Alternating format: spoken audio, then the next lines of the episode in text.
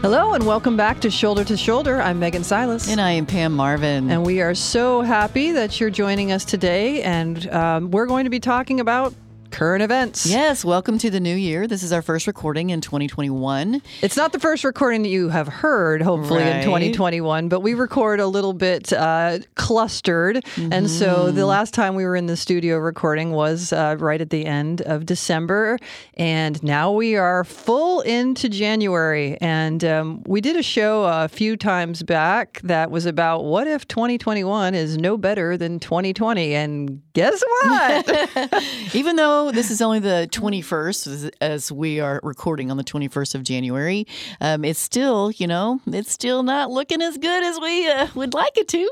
Yeah, so we are the day after the inauguration, and um, you know, lots of people thought that maybe something would get turned around. Maybe uh, you know, the courts would listen to the evidence uh, that seemed to show that there was some foul play Yes. uh, on election night, uh, but that didn't interfe- happen. Foreign interference, right? Yeah, that didn't happen, and uh, we did inaugurate uh, Joe Biden as the president and Kamala Harris as the vice president, and uh, so there's a lot to talk about as There it relates is, to having a new administration, uh, an administration that carries with it not only uh, the executive branch, but now the Democrats also have control of the Senate and the House, and it's a it's a new landscape For in- sure. in the political life of America. We've So learned a lot about our government and the way it works and who these so called leaders really are.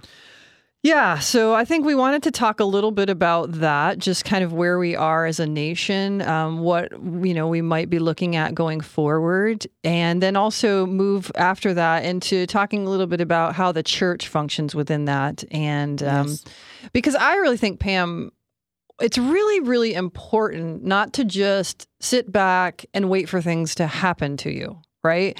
You know, to really think about what may be coming down the line so that you're not surprised necessarily and you're not um, just caught unaware of some of the things that could be difficult to deal with so mhm. that you can really prepare your heart and mind to respond to things in the holiest way possible. Right. Our focus always being on Christ. He is the focal point. He is, you know, when things get tough, He asks us to look at Him, rely on Him, have faith in Him, have trust in Him, which I want to set that tone for um, the lens which we're looking at current events is really abandonment to divine providence. What is God asking for this in the current moment? Always to have hope and faith in Him. Right, absolutely. Um, now, I will be honest because I'm not going to come onto this program and you know make it out like I was just totally engaged in watching the inauguration and really know everything that happened yesterday and what Biden said in his speech. Because honestly, Pam, I couldn't watch it.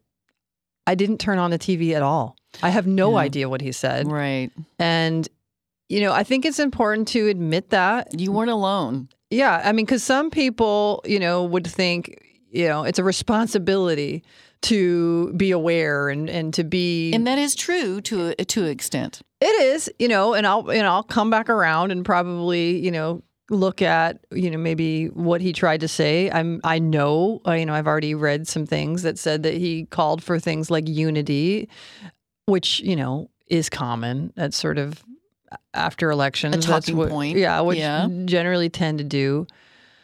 But the reality is, our words are words and actions are actions. Yes. And we've already have seen him make 17 actions in his first day, his first few hours as president. Um, so I wanted to maybe just look look at that because while I didn't kind of allow myself the frustration of looking at the very um, what I would say contrived experience of the actual inauguration, I did read what executive orders he signed 17 executive orders in the first hours of his mm-hmm. presidency which is really pretty unprecedented in on average the last you know four presidents or so i saw signed like two on their first day 17 wow. so, I mean, one could say, well, he's just really hitting the ground running. But when the reality is, is that of those 17, let's see, one, two, three, four, five, six, seven, eight, nine of those overturned things that his pre his predecessor did. It doesn't speak to me of unity when your main focus on your first few hours of presidency is to say, forget you to the things that the administration before you worked towards. Right. So let's kind of take a look at some of the things that um, he signed. And obviously, we won't go over all of them. We don't want to spend the whole show parsing those things.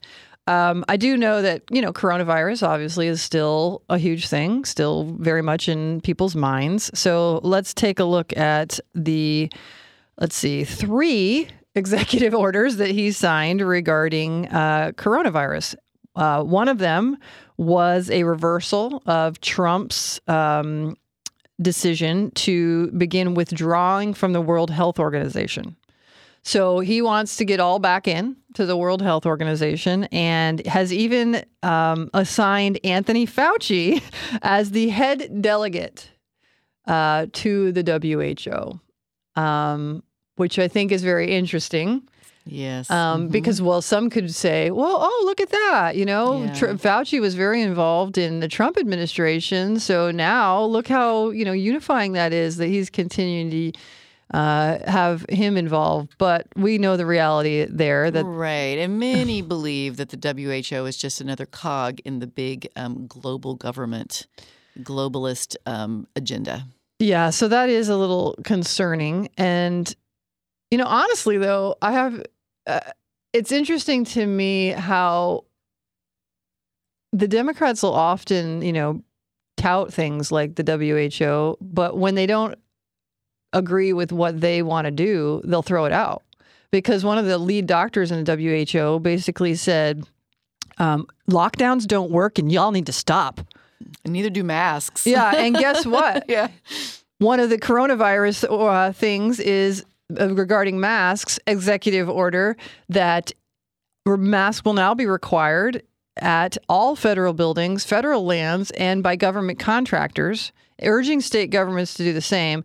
And even though he hasn't like made it a federal mandate, he's launching a 100 days masking challenge to America. How do you think people are going to respond to that? I don't know. I mean, what does it mean to a 100 day masking challenge? That, like, we're all supposed to wear our masks for a 100 days in honor of the new president? I don't, I don't think know. he's. I don't think he's framing it as an, in honor of him. I think he's basically saying, "Let's be obedient to masks, Oh. wearing masks for a hundred days." And you're like, I, I'm pretty much thinking that Yeah. people are going to ignore it. Uh, I'm with you there because there's a lot of statistics now that this has been going on for some time. I've seen these charts and graphs in different areas about um, how the the virus reacted to the global or the like area mandates of masks, which it actually had absolutely no effect, according to many of the statistics I've seen. Yeah, well, parents, silent science only matters when it uh, agrees with what you want. Apparently, in this day and age, which is very, very frustrating to me as a person who was trained in medicine and was always taught: look at the studies. Don't don't listen to any of the anecdotal, this, that, or the other as your determination about what you do. You do properly designed studies. You look at the results, and then you make your decisions based on those studies.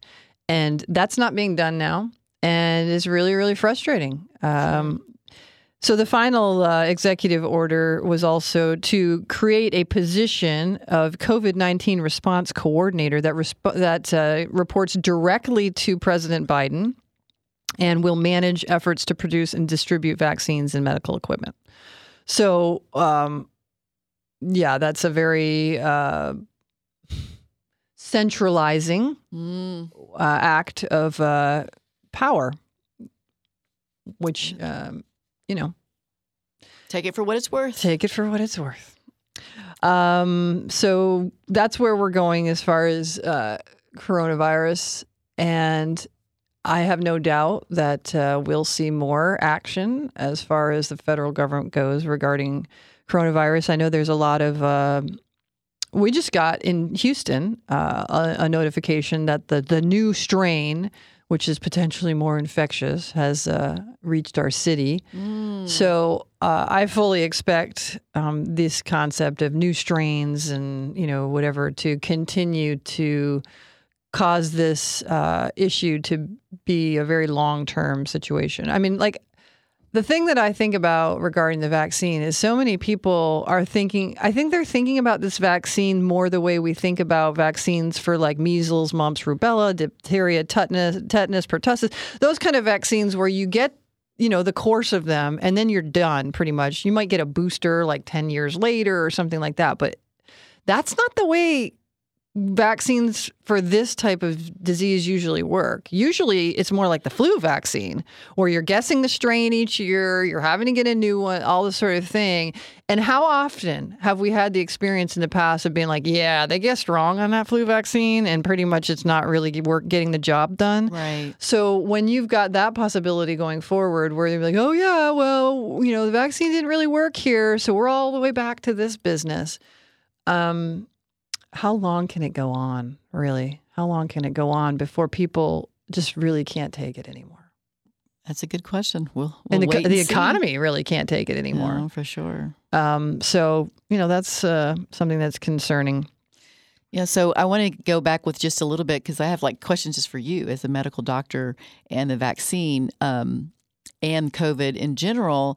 I heard recently on the Drew Mariani show, uh, an infectious disease doctor was saying that typically um, when you say if you have a natural immunity, um, Mhm. you've been exposed to it, you've had it, Sure. and they're saying now that that immunity um, just goes away within five to six months. You know, t- I think it, it depends on the individual. It also depends on what type of, um, you know, virus that you're talking Well, about. But and then I've actually also heard that from this on this radio show, this particular infectious disease doctor saying that um, that when you look at infectious diseases, that that doesn't line up because once you have been exposed, you start to develop certain antibodies. Now, those antibodies may not be recognized in a test, but they Mhm. say they're kind of lower and dormant. So, for you and just your general knowledge, if someone's been exposed, has, received, I mean, has already had um, COVID, do they have some dormant immunity in them? Well, there's some immunity, but again, let's take the example of flu. How many people do you know get the flu like every year or every two or three years, right? Like they just get it.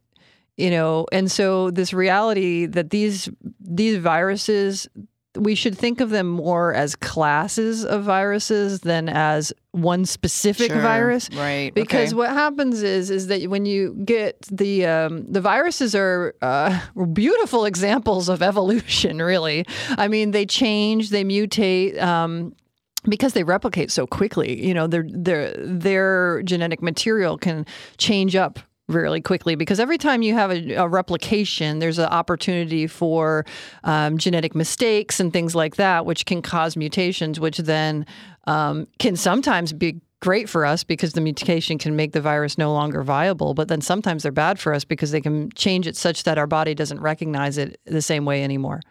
Um, so you're going to have some probably uh, immunity towards the generalized uh, type.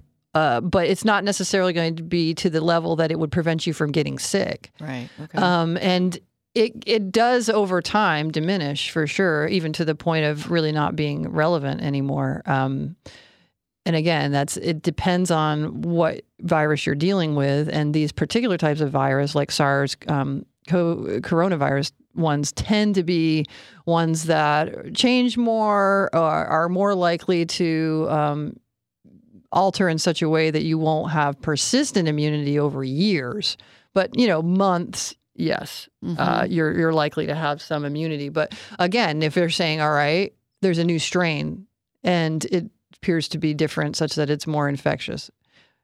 If you had the first strain, are you are you um, immune to this strain?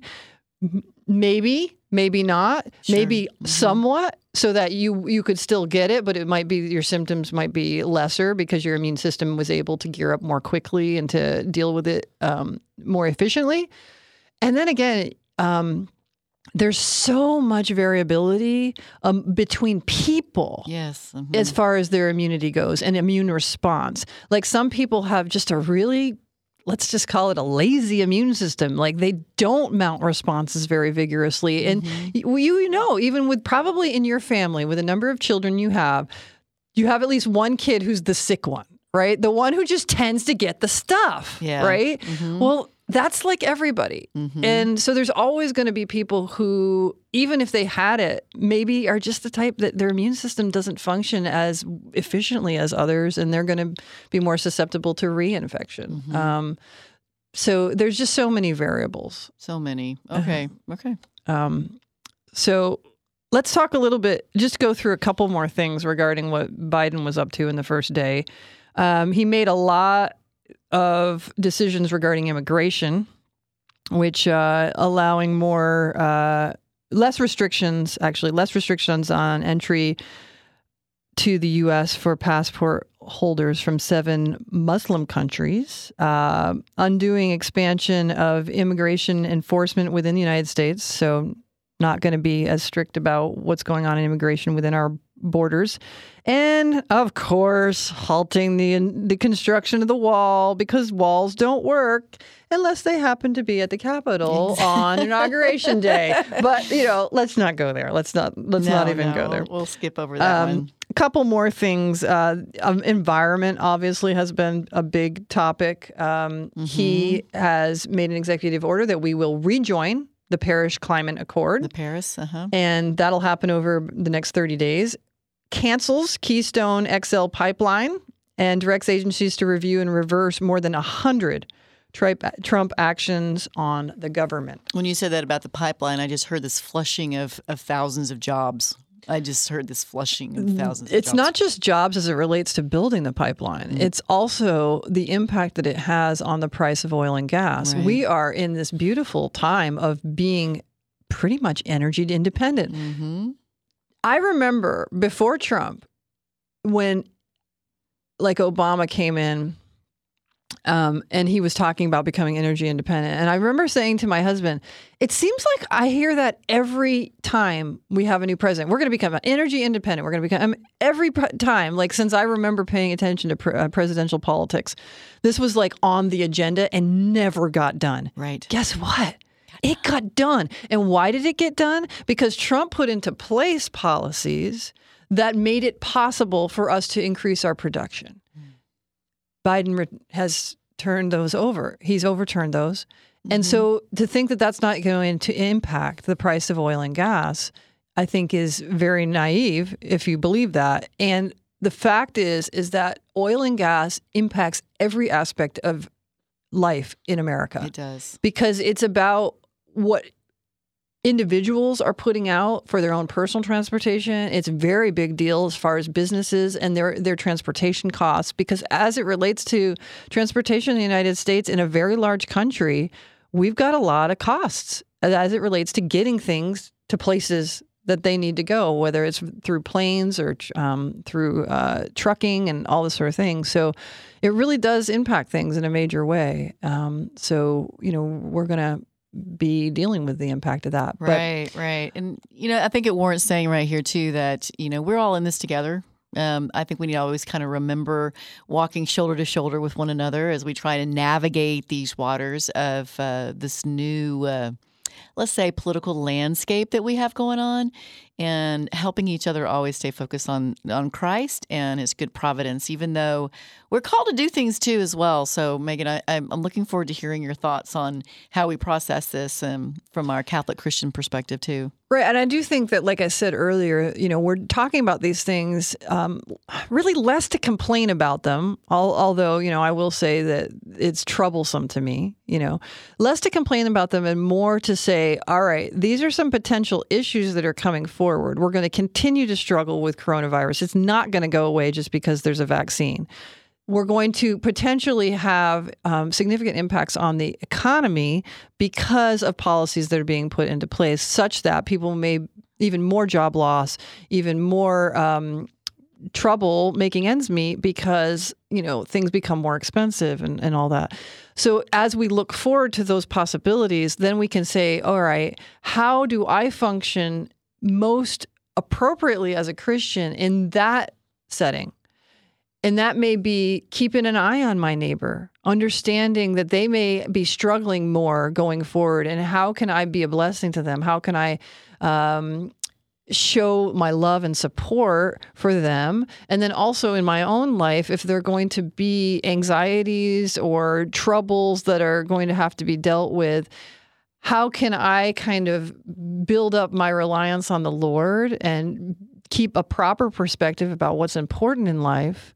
as we go forward into a period of time which may be difficult. Like to be perfectly honest, as much as Joe Biden, you know, touts his Catholic faith, a lot of his policies are very contrary, contrary to the Catholic sure. faith. Mm-hmm. And Kamala Harris has shown very clearly that she is not pro-Catholic. Like in if you I'm not going to get all, get all into it, but if you look back into her her time um, prior to being vice president, you know, there have been some very clear things that have shown that her respect for the Catholic faith is minimal at best.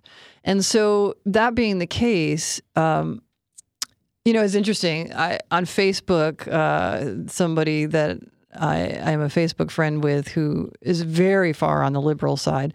Um, she had a picture of Kamala Harris and said, you know, the future is brighter for our children was was the the tagline underneath, and immediately came to mind to my mind that, well, unless your children happen to be Catholic, like mine, in which case the future in her hands isn't nearly as promising as she seems to think it is. Well, and I thought you were going to say, um, if they get to live if the children actually get to live. Oh, right. Yeah. So, considering the mm, abortion issue. Right. Yes, Absolutely. Exactly. I think it's probably a good segue to kind of get off just what the government is up to and then move to the church and, and what we're up to as a church. Times, right. Because, times. you know, politics and religion, they're often, you know, talked about as well, don't talk about politics and religion at a dinner party, right? But clearly they're together, right? They're tied because there's always this tension of how does my faith engage in my political life or my public life? And I think you and I, Pam, are just 100% that says your faith should infuse every part of your life. Every part. There's no separation of church and state in my life. In my life, my life as a citizen is informed and guided by my moral spiritual formation as a Catholic Christian. Right. So the church will have to respond to how, you know, the world is functioning on a, in a political way. So let's take a look at what the church is up to. Why don't you, Pam, give me some of your perspective on that? Oh my goodness. Well, I tell you what, I, one of the things that I, I was listening the other day um, to a priest speaking about being obedient to um, the Holy Father. Mm-hmm. Okay. And I was very confused about that. That really sowed some confusion because I'm like, well, he said some things that I like don't particularly agree with. Like mm-hmm. in particular, the changing of the catechism on the death penalty. Okay, I thought it was pretty solid what the catechism had in it previously. That um, and just for clarity's sake, the catechism says that the death penalty is only permissible when the death of one person can save the lives of thousands of people. So, as we see it in the United States today, yes, it's inherently flawed. I don't think the government should be killing people in general because I feel very Catholic on that. Mm-hmm, I mean, right. I am very pro life, but there will be exceptions and they're very rare and few. You know, so for someone like Hitler or, mm-hmm. you know, mm-hmm. that uh, was responsible for the lives of literally thousands of people. So that was confusing to me. I, I get more confused as time goes on. Um, like you're going to talk about some of these things here in a second about yeah, the activity of um, women in the certain roles on the altar and things like that. I uh, I don't know. I, I am just more confused than I've ever been, and and sad. So I, I tend to just um, try and not think about it. I try to just go to mass and enjoy Jesus in the Eucharist and and uh, leave that to smarter people than me. well, you know, it's it's nice to want to do that, but again, we're called to be salt and light uh, and to a dark age, and if we can't speak to what our church is up to um, in a way that's well informed and well examined, uh, we can miss opportunities to, I think, evangelize. Because ultimately, even if we recognize that there's some real, real issues in the church today, Right, there's right. some there's some things that are really concerning, some major fault lines that uh, are seem to be in danger of quaking. um, the truth of the matter is, no matter how um, what's the word I want to use? No matter how disorganized, how uh, even with corruption, Chaotic chaotic, and- even with corruption, uh, you know, in some areas of the church, the church that Christ established, the Holy Catholic Church, is the one true church. Amen. And no matter what she looks like right now, she's still Jesus stripped of his garments right. which means she may look bloodied, she may look bruised, she may look s- covered in spit, she may look hideous, but at her core, she is holiness. Mm. She is holy and she is the ordinary means of salvation in the world.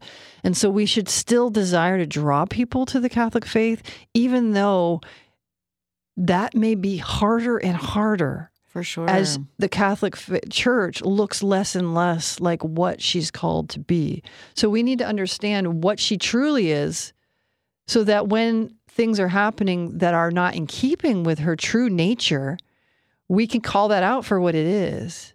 You know, I think you remember when we were um, did our uh, podcast about marriage and we talked about obedience in marriage about how women are called to submit to their husbands as the head of the family the way christ is the head of the church.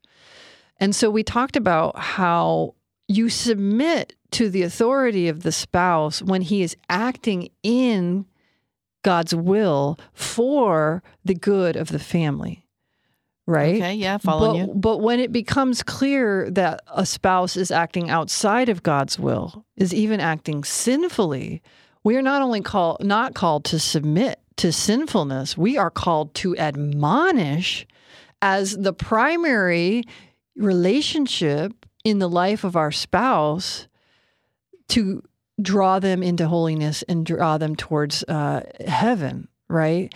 So, and I even drew a parallel about how the husband in the family is very much like the Pope in the church. And so I'll employ that right now. When we see Pope Francis as the head of the church, maybe saying things outside of magisterial authority, not in ex cathedra statements that are binding and given the infallibility through the Holy Spirit of his office, we are called to say, no, that actually isn't what the church has taught, teaches through magisterial teachings throughout the ages. And, you know, we're not called to submit to that. So we are obedient to his actions that are in keeping with God's will and in keeping with the magisterial teachings of the church through time immemorial, but not in modern, like, sort of changes that seem to contradict that. Right. And if there's confusion and you just like, I don't understand how these can jive, how these can both be together, well, we're we should demand that we have explanations. You know, and if explanations aren't given, well, we stick with what we know to be true through the magisterial teaching of the church throughout the ages. Right. Now let's let's just talk a second about magisterial teachings of the church because that is pretty much the same as the catechism, is it not? Isn't like that all part of it? it's part of it. Um, the the the catechism is a collection, right, of what has been taught in in various documents and various you know statements and and Some of it is definite, like absolutely. This is what the church teaches, and there's no discussion, right? Boom. As it relates to, say, for example, anything in the Nicene Creed. That's that's the, something that I think is one thing you can really just hold fast to. Anything we say in the Nicene Creed when we proclaim it every Sunday and every holy day of obligation, as a Catholic, you cannot go against one of those things that's defined in that creed and still be Catholic. Those things are you gotta. Mm-hmm. There are things in the catechism that are less clearly defined. And so you do have to kind of dig down a little bit sometimes when you're reading the catechism. All right, what is this coming from? Is this a clearly defined dogma or doctrine of the church? Or is this the sort of general consensus over time, but it hasn't been clearly laid down. Or sometimes it's even more nebulous, where it's like, this is an area where there is room for discussion, room for difference of opinion. Um, so, and there's all of those in the catechism, and you have to kind of read it and understand where, where it's coming from.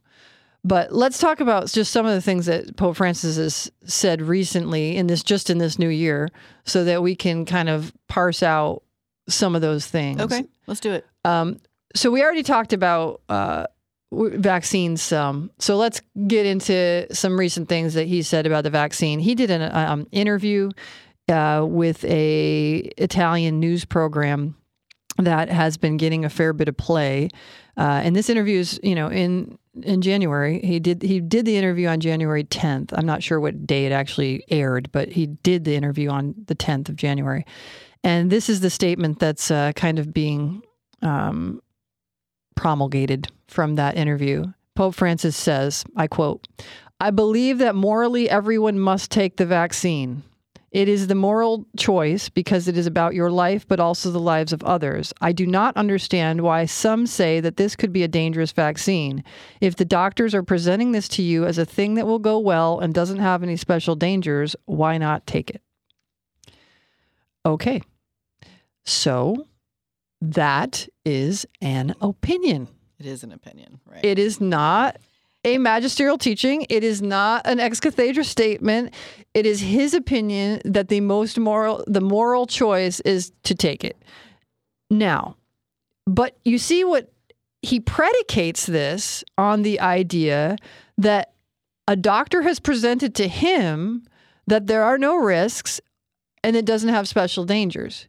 So he is functioning out of that mindset, that understanding of the vaccine. Well, the truth of the matter is, and I, I'm going to quote these. These statistics come from a very thorough piece um, from a writer Mark Mallett. I don't know if you're familiar with him. Yes. He does a um, a website called the Now Word, and he he really digs into some of this stuff. So he, I read um, uh, an art, a post that he wrote on the Now Word. Uh, about the vaccine, whether or not to take it, and he he states and he gives sources. So I'm not going to re- tell you the sources, but they are on there. So if you want to go onto his website, Mark Mallett, the Now Word, um, you could find it. 50 people in the United States already have died from taking the vaccine. Over 3,000 people have had side effects that are significant enough to require medical attention.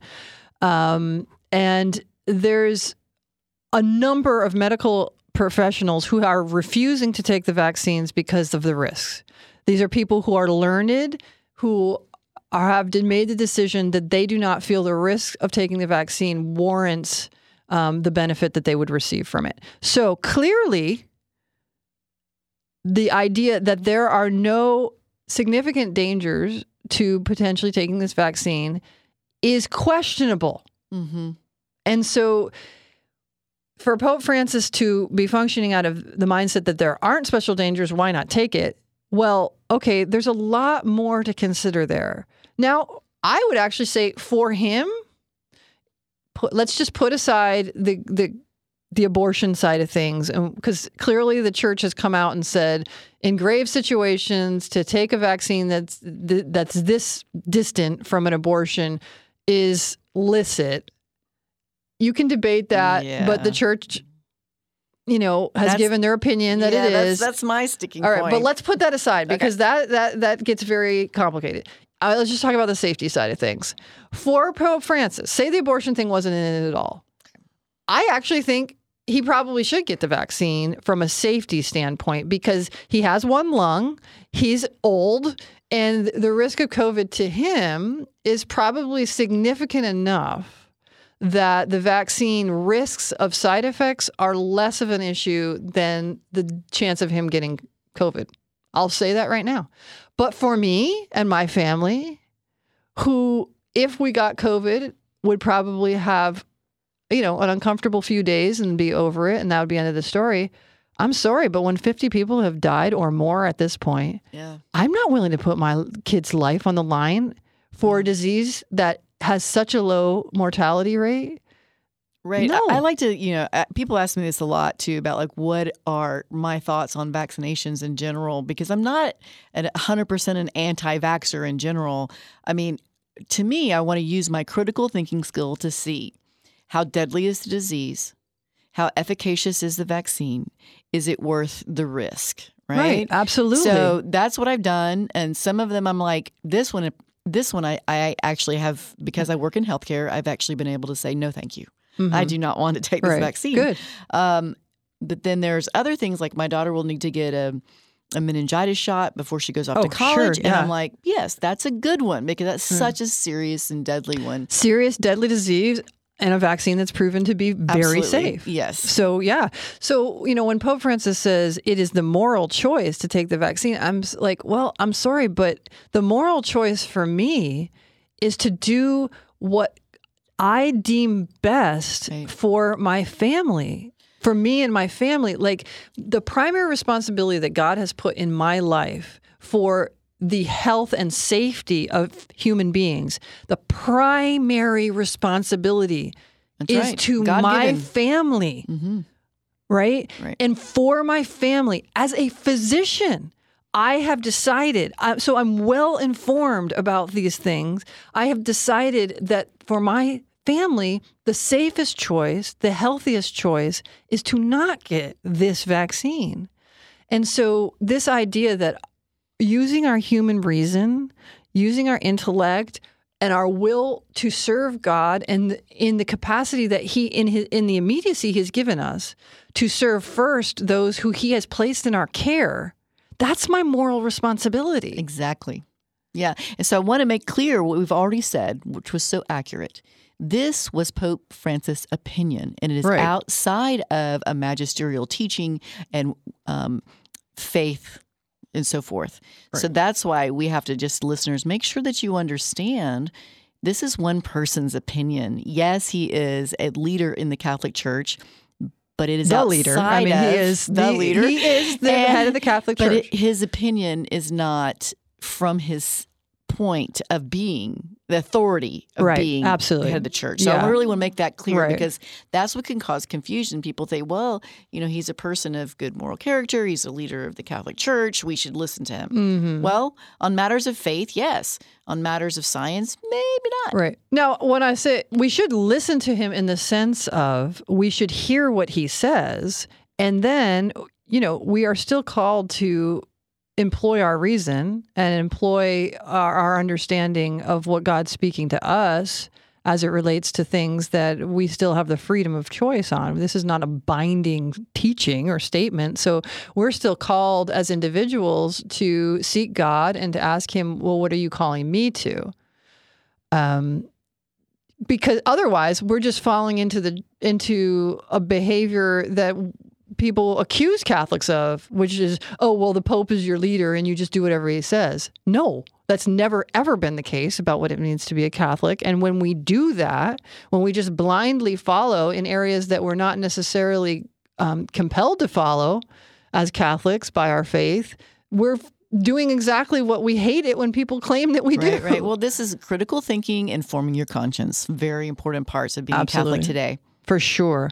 Now let's take it to the next level because you know the vaccine statement thing. That's clearly you don't need to follow that. Like for you know as a just a hard and fast. It's an opinion. It's stated in a in a venue that's not at all like in his authority as pope, like just as an interview on a you know secular news program. But when you get to the next level, okay, so now let's talk about the motu proprio that he um, has given And us. Tell our listeners, explain what that is. Let me explain what that is. So, motu proprio is uh, the Latin term for on his own impulse. so it describes an official uh, an official act taken without a formal request from another party. So basically, he decided he wanted to do this, and so he submitted um, this letter, which basically the act is he made an official act where he changed the code of canon law. Canon 230, section 1 of the Code of Canon Law previously read that lay men of suitable age and with the gifts determined by the decree of the Episcopal Conference may be permanently assigned by means of the established liturgical rite to the ministries of lectors and acolytes. That's what it used to say. It now says lay persons of suitable age and with the gifts determined dot dot dot. So, this is a more official statement. okay. It's not like an ex cathedra statement where we, it, you know, in the sense of it's Mhm. infallible. It's a change in canon law, but the reality is, is that Pope Francis does have authority to change canon law as his in his position as Pope. This is his purview.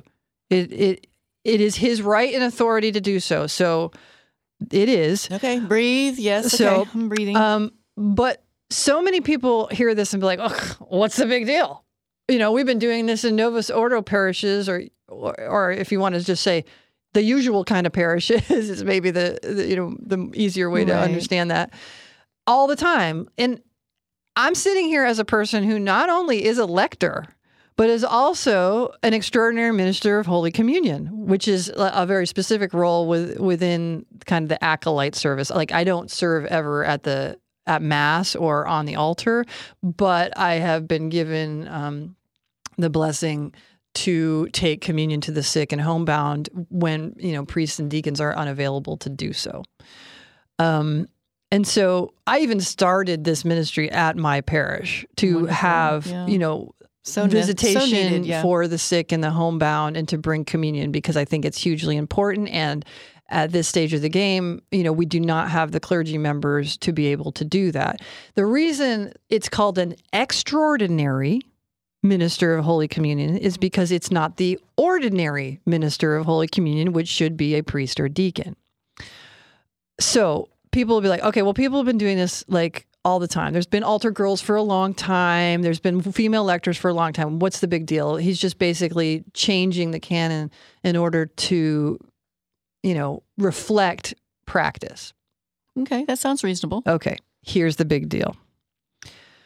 It has always, up to this point, been the fact that to have female lectors and female acolytes, or we can call them altar servers, which is the more, you know, common term these days, Right. has been an exception for kind of necessity, but it, it really, we know that it's not necessity. We could have men doing lecturing all the time or whatever, but it was always like kind of a temporary sort of thing, which wasn't fully instituted as a right of women as a role in the church.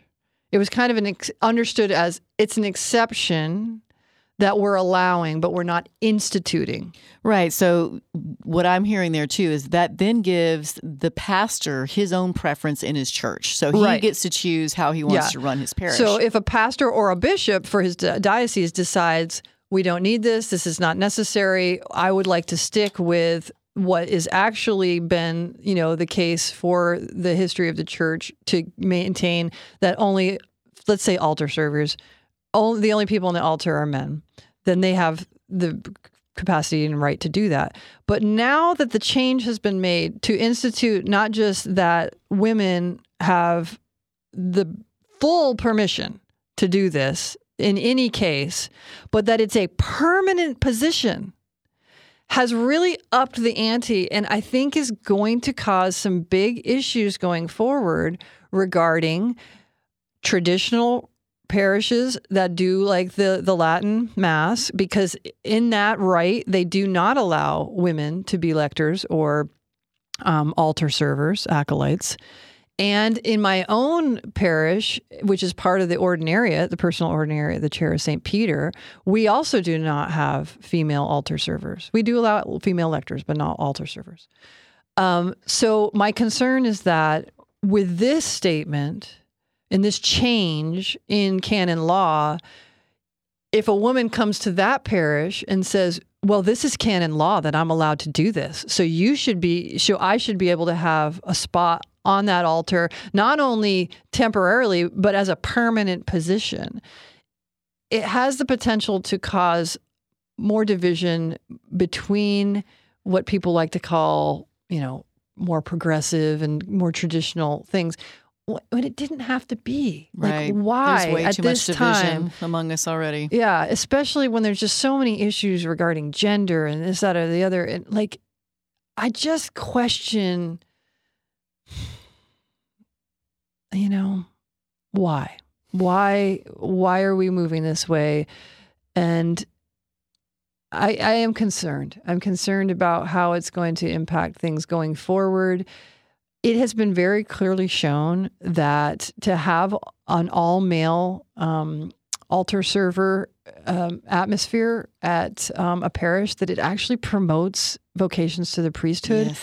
and that is very important to me and it's very important for the church's future to have vocations and the more boys feel pushed out of those positions the more women assert themselves to be on the altar the less and less attractive i think it's going to be to men to go into the priesthood and Agreed. and I also feel like women's dignity doesn't require that we do the work of men.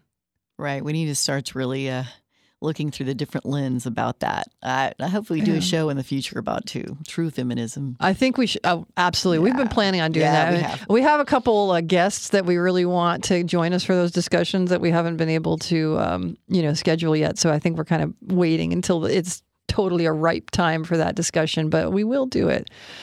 So you know, we are running up, you know, probably a little long now. So let's kind of wrap it up. But I Something think positive. Let's let's end on a I really th- positive high note. The positive note here is that there's lots of opportunities for discussions. I think that's the positive. If we can have those discussions in a way that are meaningful, that are filled with love and charity, filled with a desire to share the truth of the Catholic faith, um, and to really, I think, what I want to exhort people as we leave from this podcast is it's okay to feel frustrated. It's okay to feel like things are going to heck in a handbasket, but take those things to prayer and remember the truth of the matter, which is we are loved by God. He has given us the means of salvation through the sacraments of the church. We are called to love our mother.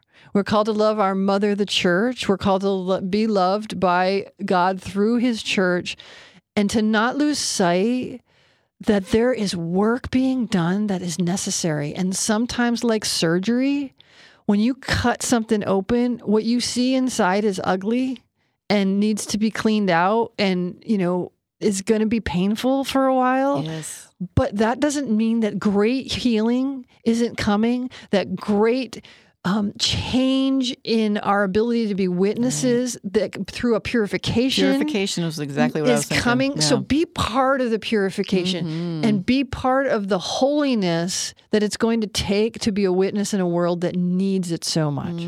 So I think that's a good place to end because our next Mm. Podcast is going to be about how can we be profound, joyful, hopeful, effective witnesses in difficult times. Absolutely. Well, we thank you so much for joining Megan and I today as we walk shoulder to shoulder. Until next time. God bless.